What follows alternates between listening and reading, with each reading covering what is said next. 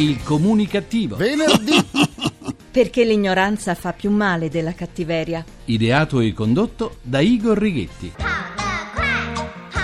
Fra Martino Campanaro in cinese. Buona comunicazione Italia comunicativa dal vostro comunicativo di fiducia Igor Righetti. Bentornati alla nostra terapia radiofonica del gruppo Missioni Zero numero 2024 con il 24 undicesimo anno di programmazione. Come state sentendo dalla musica in sottofondo, continua l'operazione culturale del comunicativo per prendere confidenza con la lingua cinese. Sinceramente in cinese ascolterei anche Laura Pausini e Michele Zarrillo. Sì, sì, ma li ascolterei soltanto in cinese. Comincio subito con il salutare tutti gli amanti dei termini destrutturare, destrutturare. Ci avete fatto caso che ormai tutti dicono ho destrutturato l'opera, ha destrutturato l'azienda e filiera, vale a dire una sequenza omogenea di attività e di beni lungo tutta la filiera. Guai, guai a interrompere la filiera, la filiera di qua e la filiera di là, la filiera. Continuiamo la terapia, è bello alzarsi la mattina e pensare subito di acquistare i giornali o di collegarsi sul web per sapere che cosa è accaduto nella serata o durante la nottata precedente. È bello perché quello che accade in Italia, nel bene e nel male, è sempre originale, condito da un pizzico di varietà artistica. Non riusciamo a essere monotoni. No, le rapine in banca le lasciamo fare agli altri, a quelli che hanno poca fantasia. Noi invece abbiamo una cultura millenaria che ci ha instillato il gusto per l'arte e ce n'è molta di arte nella sparizione a Napoli dalla storica biblioteca dei Girolamini, una delle più antiche d'Italia, di migliaia di libri antichi. Pare incredibile. Incredibile. Il nostro patrimonio culturale o va in frantumi, come accade a Pompei, o viene depredato il procuratore di Napoli, Giovanni Colangelo, definisce un vero e proprio saccheggio quello avvenuto nella storica biblioteca. E fate attenzione, fate attenzione, non sto parlando di libri vecchi, ma di volumi antichi, rarissimi e preziosissimi. Volumi che risalgono dal Medioevo in poi, volumi che valgono, volendo monetizzare il loro valore, che sul piano culturale e storico è incommensurabile, centinaia di migliaia di euro ciascuno. Capito?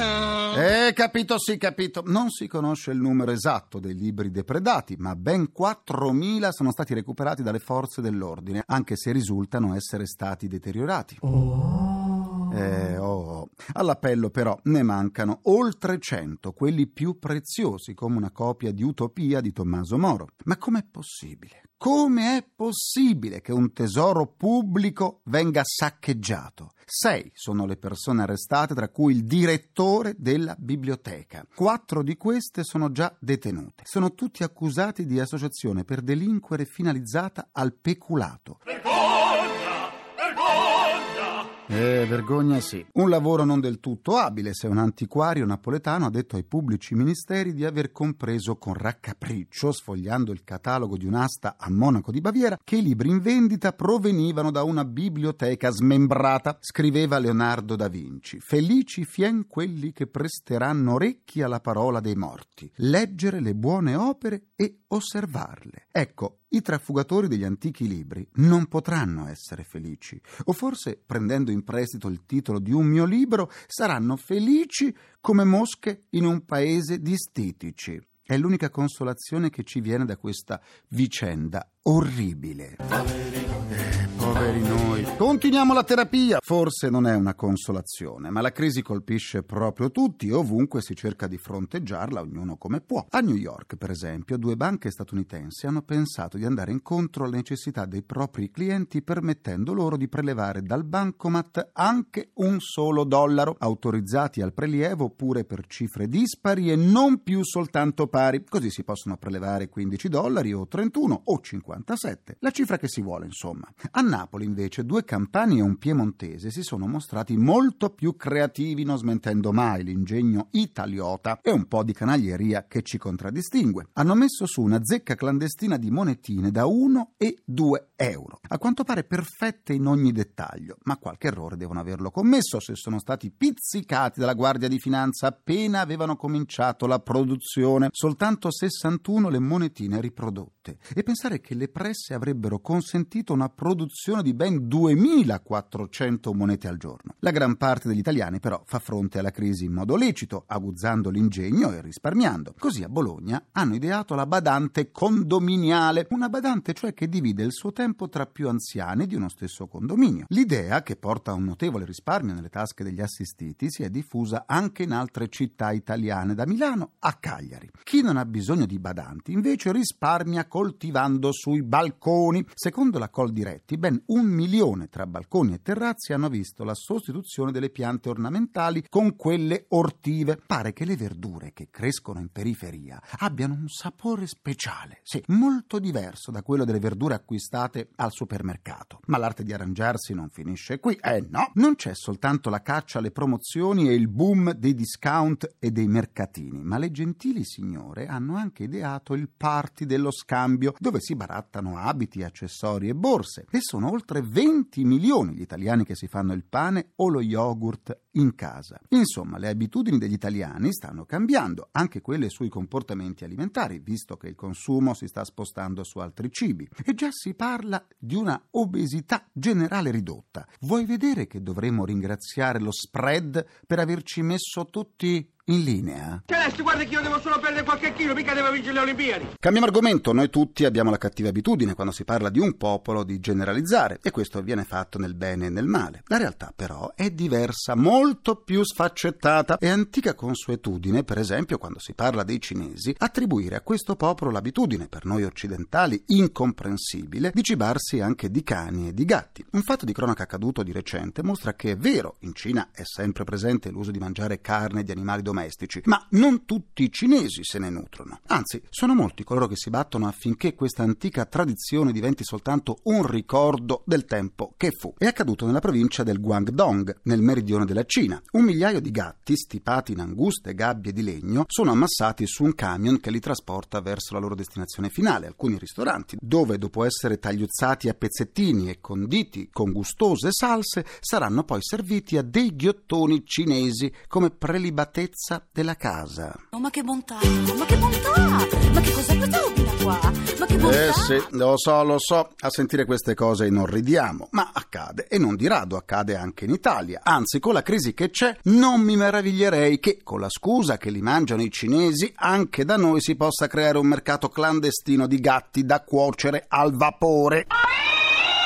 Hai ragione ad arrabbiarti, gattino, hai ragione, sì, sì. Tornando a quel camion cinese che trasporta mille gatti bianchi pezzati di nero, accade che l'autista, in un momento di distrazione, vada fuori strada causando un incidente che provoca la morte immediata di circa 400 mici. I sopravvissuti restano nelle gabbie, imprigionati. Per loro fortuna, tra gli agenti della polizia stradale intervenuti, ce n'è uno che nel vedere tutti quei poveri felini imprigionati e miagolanti invia un messaggio su un social network e chiede soccorso. In un brevissimo periodo di tempo, decine di volontari sono arrivati sul luogo dell'incidente e hanno lavorato a lungo per liberare i felini imprigionati nelle gabbie. Ai soccorritori è apparso subito evidente che la destinazione degli animali era finire in tegame. Alle povere bestiole tenute prigioniere per più giorni non era stato dato né cibo né acqua. La loro opera umanitaria però non sarebbe finita bene per i gatti perché l'autista del camion era ben deciso a far arrivare i superstiti ai ristoranti e così i volontari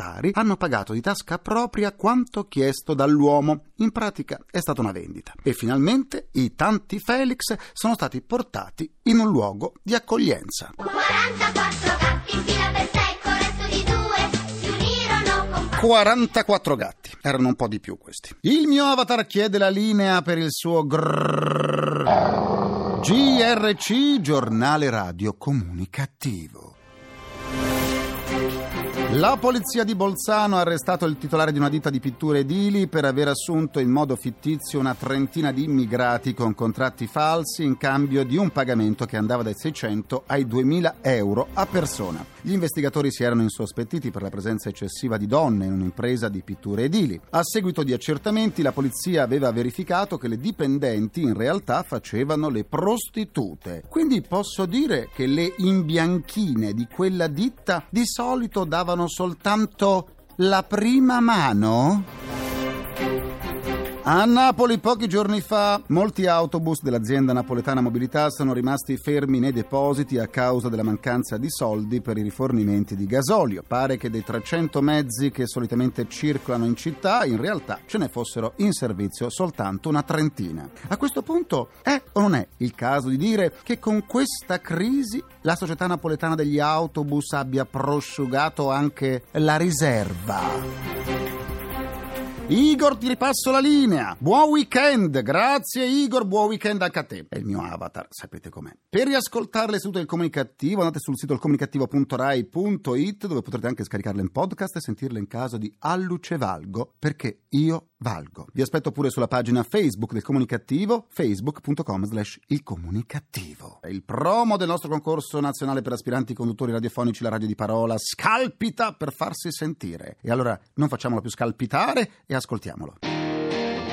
Ami la radio e ti piacerebbe metterti alla prova? Iscriviti in modo gratuito alla quarta edizione del concorso nazionale per aspiranti conduttori radiofonici La Radio di Parola, promosso in collaborazione con il Ministro degli Affari Regionali, Turismo e Sport. Per conoscere il regolamento e inviare la tua prova di conduzione vai sul sito ilcomunicativo.rai.it. Hai tempo fino al 14 marzo 2013. Potresti condurre una puntata di un programma di Rai Radio 1 e realizzare un'audioguida sulle mete turistiche italiane meno conosciute. Non perdere questa occasione perché la radio è di parola. Vi aspettiamo a Radio 1. È il momento della giustizia e dell'avvocato Nino Marazzita che ci sta aspettando. Signor giudice, resta... Giustizia è fatta? Dell'avvocato Nino Marazzita. Comunicazione. Intanto devo ringraziare la professoressa Maria Tona che mi scrive da Viterbo, segue sempre il comunicativo e mi dice mi piacciono molto le chicche che estrapola e racconta dalle sentenze della Suprema Corte. Oggi però, professoressa Tona, che ringrazio, oggi parlo di una cosa più seria, l'omicidio stradale. Io mi batto da tanti anni perché venga riconosciuto nel codice penale, perché il codice penale ormai è vecchio da 70 anni e questa possibilità di uccidere con l'automobile quando si è in preda dell'alcol e degli stupefacenti, ancora il nostro legislatore non l'ha voluta recepire. Racconto un fatto che è terribile, per sensibilizzare tutti quelli che ci ascoltano, che sono tanti, e soprattutto coloro che ci guidano alla Camera e al Senato. Siamo al 3 dicembre, in prossimità delle feste di Natale, un bambino che si chiama Alex sta attraversando la strada sulle strisce pedonali, mano nella mano con i genitori Simonetta e Calogero. I genitori gli hanno appena comprato un regalo per Natale. Alex ha sette anni, sopraggiunge una macchina sulle strisce pedonali dove si trova Alex, lo travolge, la macchina è guidata da un 34enne sotto l'effetto di droga. Il bambino viene travolto, sbalzato a 35 metri di distanza, muore in ospedale poco dopo. I suoi genitori riportano lesioni personali gravissime. Il eh, conducente scappa, scappa insieme al proprietario che è sulla macchina, nel sedile vicino a lui. Si recano ad Aosta dove comprano, si scopre dopo nell'attività di indagine, degli stupefacenti e poi se ne ritornano nascondendo l'autovettura, ma vengono naturalmente scoperti. Si occupa della vicenda un gruppo di Torino che mi piace nominare perché se lo merita, la dottoressa Rosanna La Rosa. Cosa fa in sentenza questo magistrato di prim'ordine? Condanna tutti e due, sottolineo tutti e due, il guidatore e il proprietario a 11 anni di reclusione con il rito abbreviato. E questa è una sentenza pilota perché mai il proprietario prima d'ora era stato condannato alla stessa pena del conducente. È una sentenza pilota, ripeto, ma l'ho voluta raccontare ed è una cosa così triste così drammatica perché chi ci rappresenta in Parlamento deve ricordare che rappresenta il popolo italiano, ma deve proteggere, tutelare tutti i cittadini e in modo particolare i bambini. Grazie all'avvocato Nino Marazzita e buona comunicazione. Buona comunicazione Igor.